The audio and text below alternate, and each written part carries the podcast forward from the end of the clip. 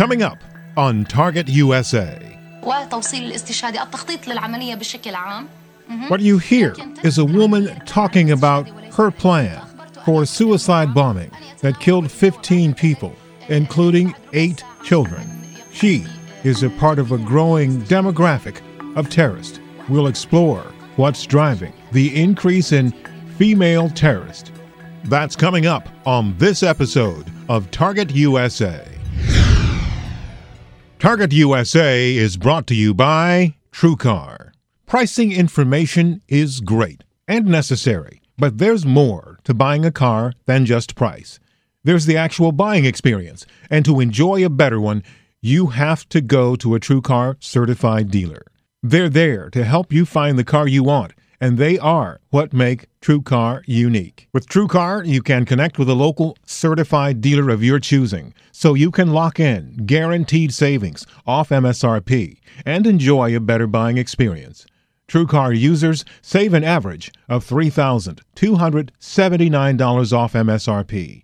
You will work directly with a TrueCar certified dealer contact. There are more than 11,000 TrueCar certified dealers nationwide, and more than 2 million cars have been sold to TrueCar users by the TrueCar certified dealer network. TrueCar customers are more likely to enjoy a faster buying process when they connect with TrueCar certified dealers. So when you're ready to buy a new or used car, visit TrueCar.com or download the TrueCar app to enjoy a better car buying experience. Some features are not available in all states. From WTOP in Washington, D.C., this is Target USA. A very graphic situation. San We've got a black Bernardino. An act of terrorism.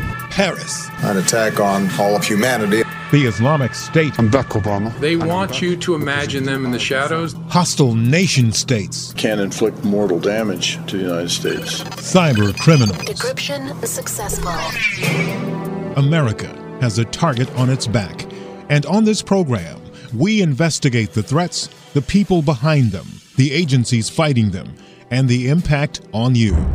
This is Target USA, the National Security Podcast. I'm JJ Green. The other voice you hear belongs to Ahlam Tamimi, talking about the operation it was the suicide bombing at the Sbarro restaurant in 2001 in Jerusalem that killed 15 people, eight of them children, wounding 145 people. She said it was her job to make a general plan for the bombing and to lead the suicide bomber to the location. There appears to be an increase in the number of women involved in terrorism, either from a planning or logistical or simply a support role. We wanted to know why, and on this week's program, we talk with several experts. Tara Maller is a spokesperson and senior policy advisor for the Counter Extremism Project. The element of females getting involved in terrorism is, is a major and growing concern, it seems to me, and to many of the people that cover terrorism. I'm interested in your view and what your research is telling you about females getting involved. Is this an increase, or are we just more aware of what's happening? Sure. Well, if you're talking about ISIS specifically, they have been using women.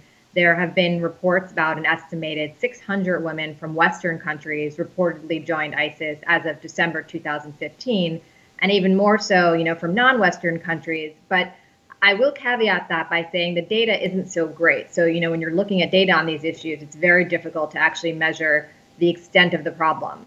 Uh, I would say that they have actually made efforts to recruit women specifically. We see this in terms of their strategy. We see this in terms of them using women recruiters to reach out to women.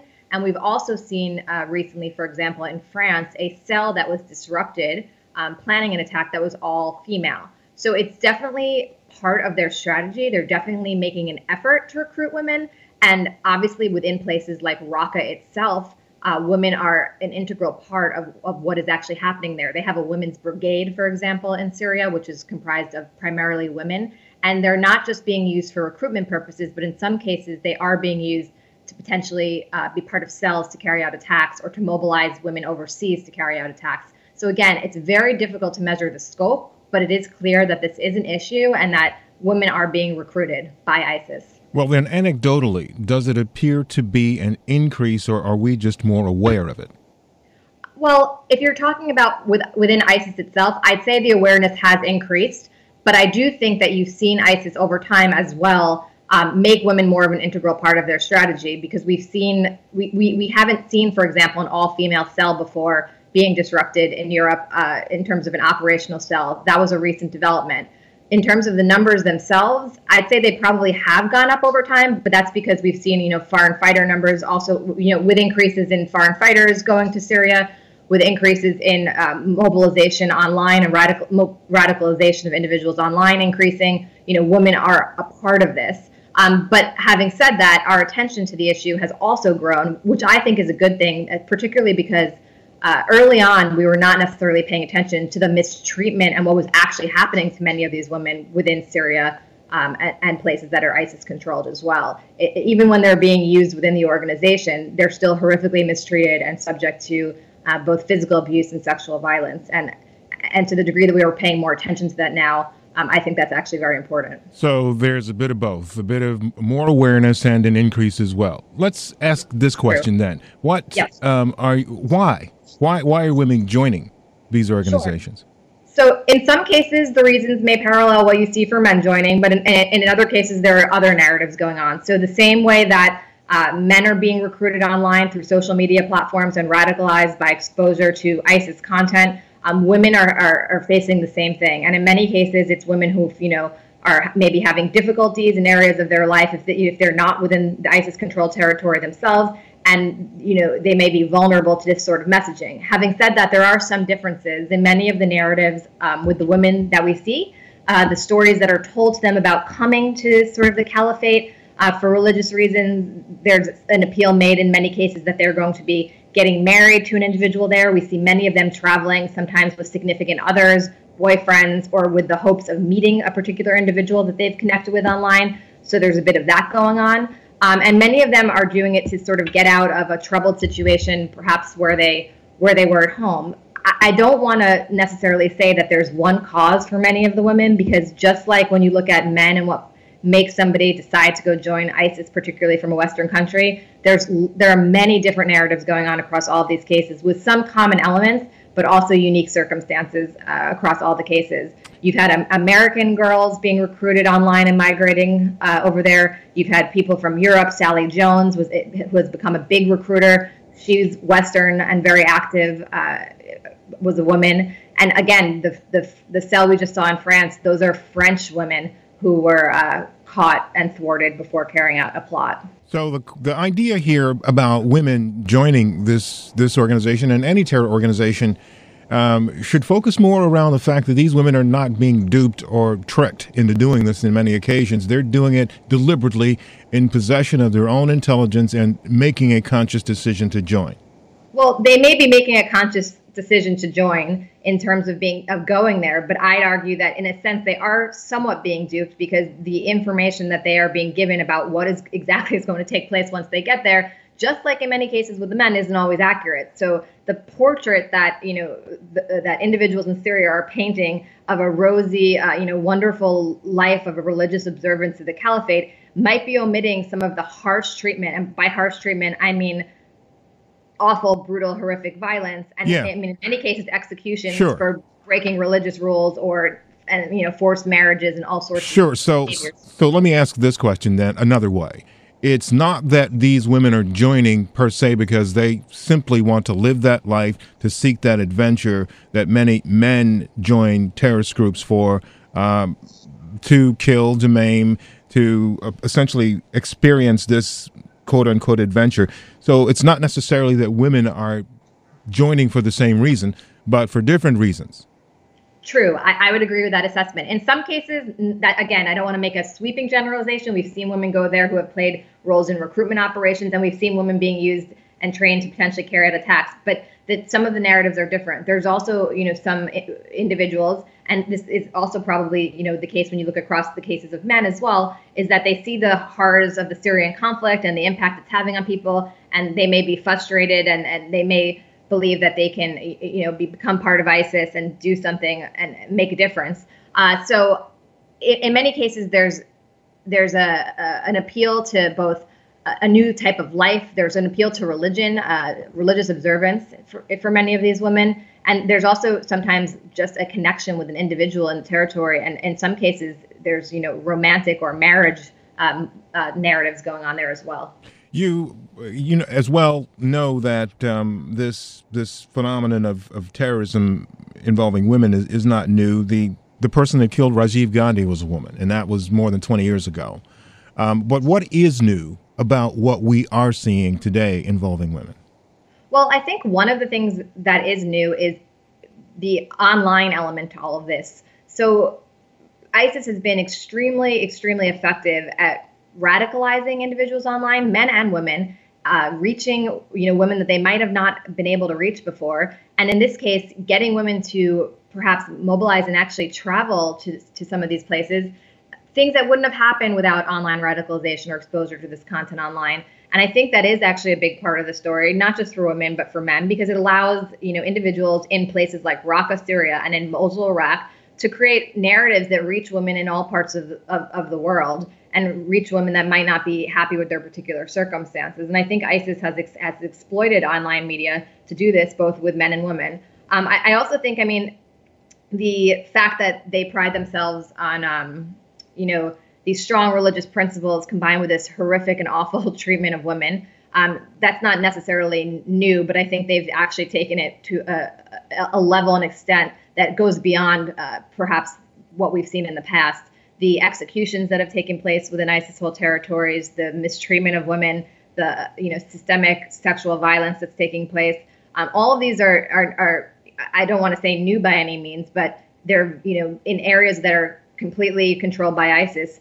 Probably some of the worst, you know, horrific, you know, brutal acts of violence against women in a concentrated place by a group that we've seen sure. um, by a terrorist group, and you know, including I guess there are other groups also, you know, Boko Haram kidnapping women and children, and, and you know, kidnapping is going on in the ISIS territories as well. So again, I don't want to overstate it by saying we've never seen this before historically, but I would say that that the level and, and the extent and the and and and ISIS tends not to hide their violence. That's something that's new. ISIS, you know, puts out their beheading videos. In many cases, uh, in the past, brutal dictators or groups they try to conceal their violence, and it's human rights organizations or journalists who try to expose it. In the case of ISIS, a lot of their violence and a lot of their calls for violence and a lot of their displays of violence are actually put out by them, um, not being revealed by others, but actually used in, in some of their messaging and recruitment and a lot of this happens with beheading videos and executions are that they're distributed online.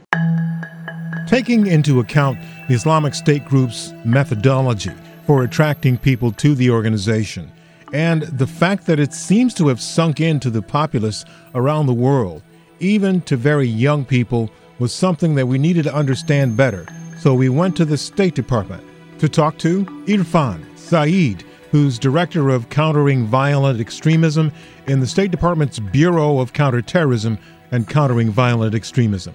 It's very concerning when you see not only the rise of women joining these groups, but how young they are. And that's, I think, what's great, what's brought greater attention to this issue. You have women, in, uh, you know, going over in, in, in rates uh, from all over the world to Syria, Iraq to join this fight. You're also seeing women uh, become more radicalized to violence domestically here in the United States and then in places like France, Belgium, throughout North Africa, throughout uh, Central Asia. Um, uh, and so you're seeing them much more likely to engage in acts of violence. But I think the fact that they are getting younger and younger, and uh, if you look here in the United States, we had a case in Denver where you had 14, 15, and 16 year old girls.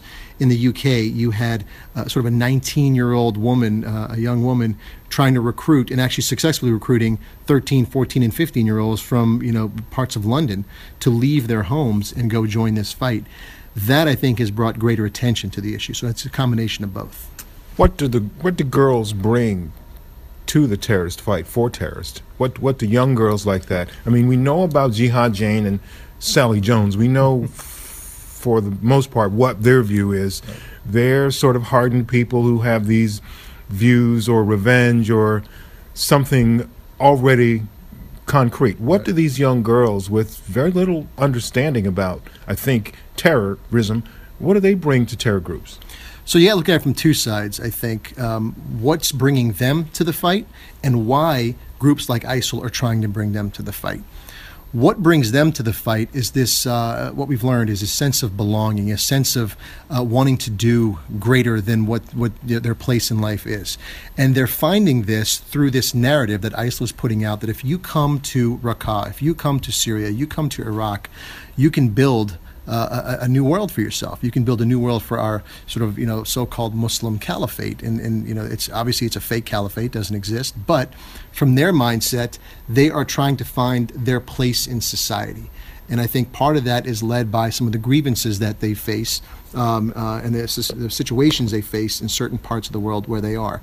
If they are oppressed in certain ways, if they are uh, not, uh, uh, you know, integrated in certain ways, they're looking for that sense of belonging, a sense of identity. And, and, and joining this group in, uh, in Raqqa, in Syria, in Iraq, gives them that, uh, that sense of belonging, that identity. On the other side, when you have um, um, young men going over in record numbers uh, to join this fight, um, they are looking for um, uh, a sense of being whole, creating a new society. And you can't do that without women, without, uh, without brides, without uh, a holistic fabric of society, if you will. And that's what ISIL is selling. They're not selling a bunch of hardened fighters in one zone. What they're saying is, we're a caliphate and we have to we have to provide for a caliphate for men as well as for women. That's that false narrative that they're selling. Of course, when they actually get there, they're finding something very different, and that's sort of the narrative that we're talking about here. What are they finding when they get there?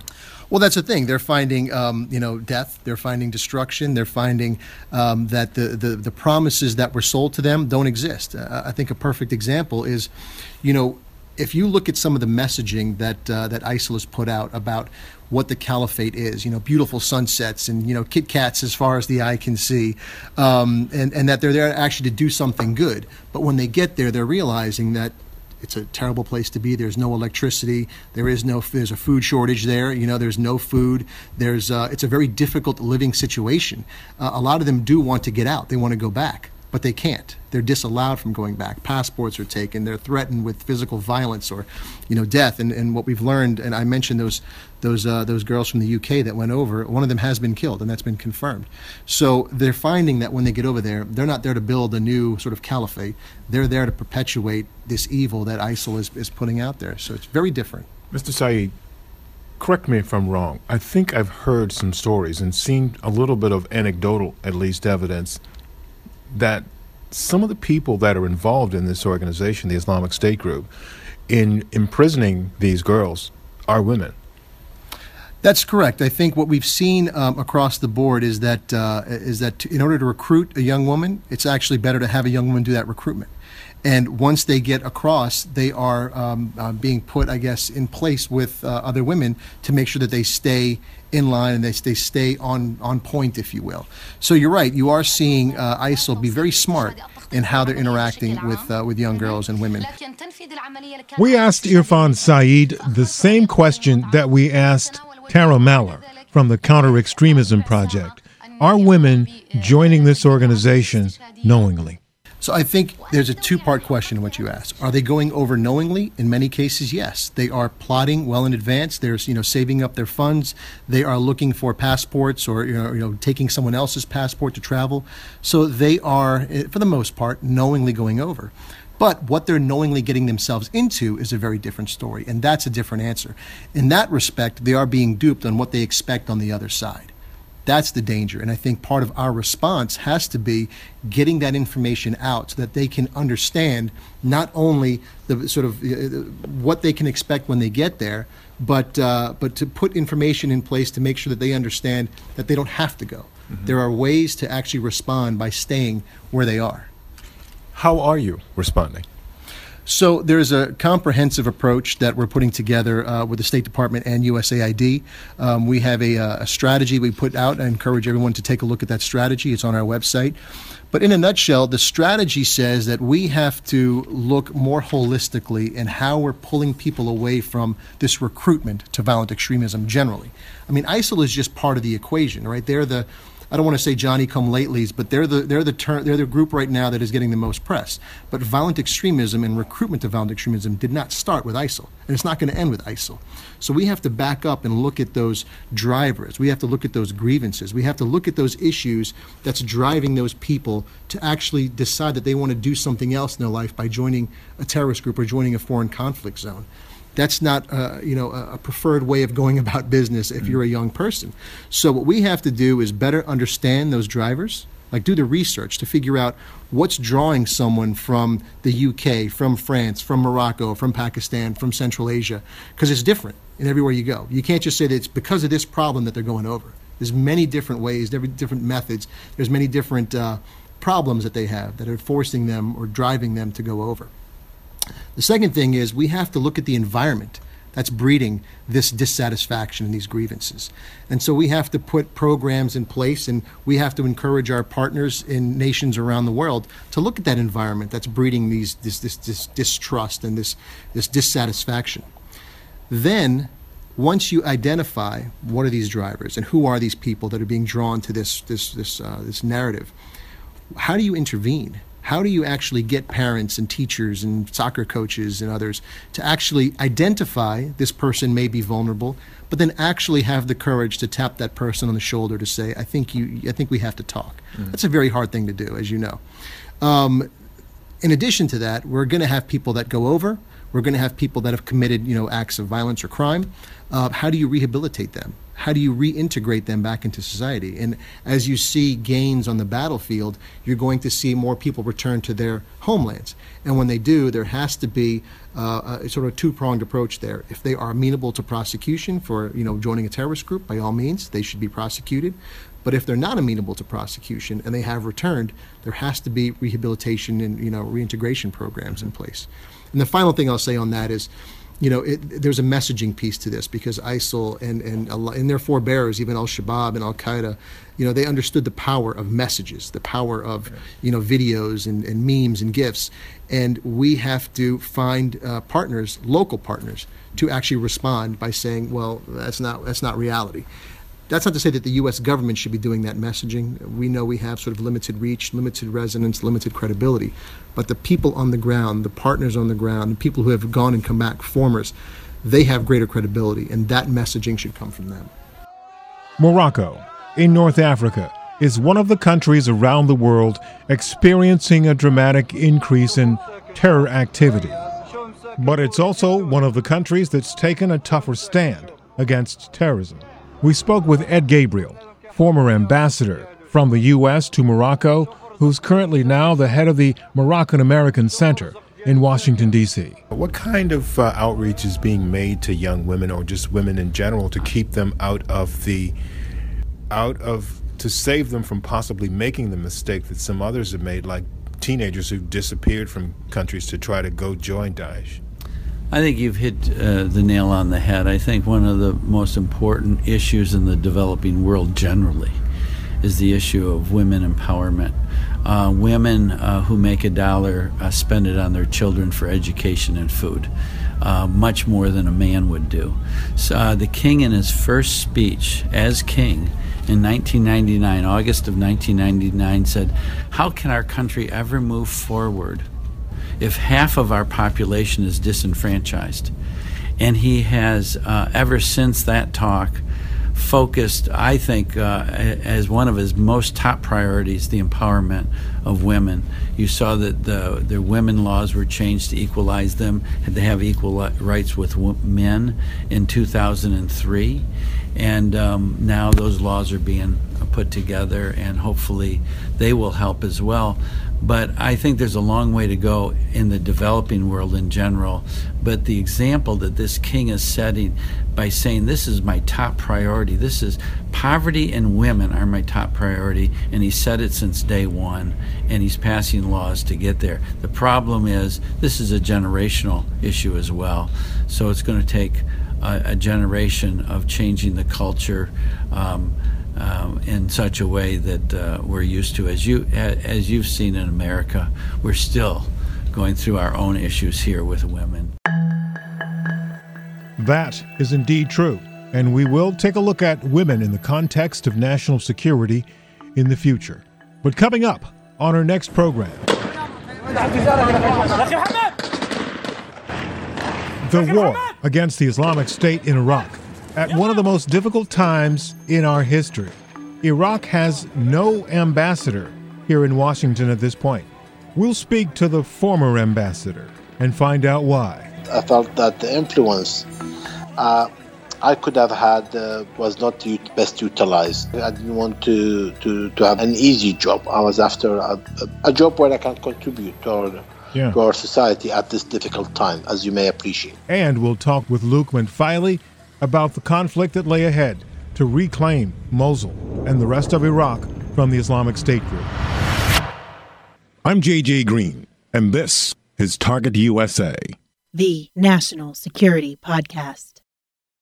I'm James Delingpole, and you're going to love my podcast, Delingpole. We'll talk politics, movies, music, or something really trivial that's pissing me off. Thursdays on my podcast, Delingpole. I'm A.W.R. Hawkins from Breitbart.com. I love guns because I love freedom, and I hate liberalism. Join me on my podcast, Bullets, on Tuesdays on the Breitbart Podcast Network, brought to you by PodcastOne.com.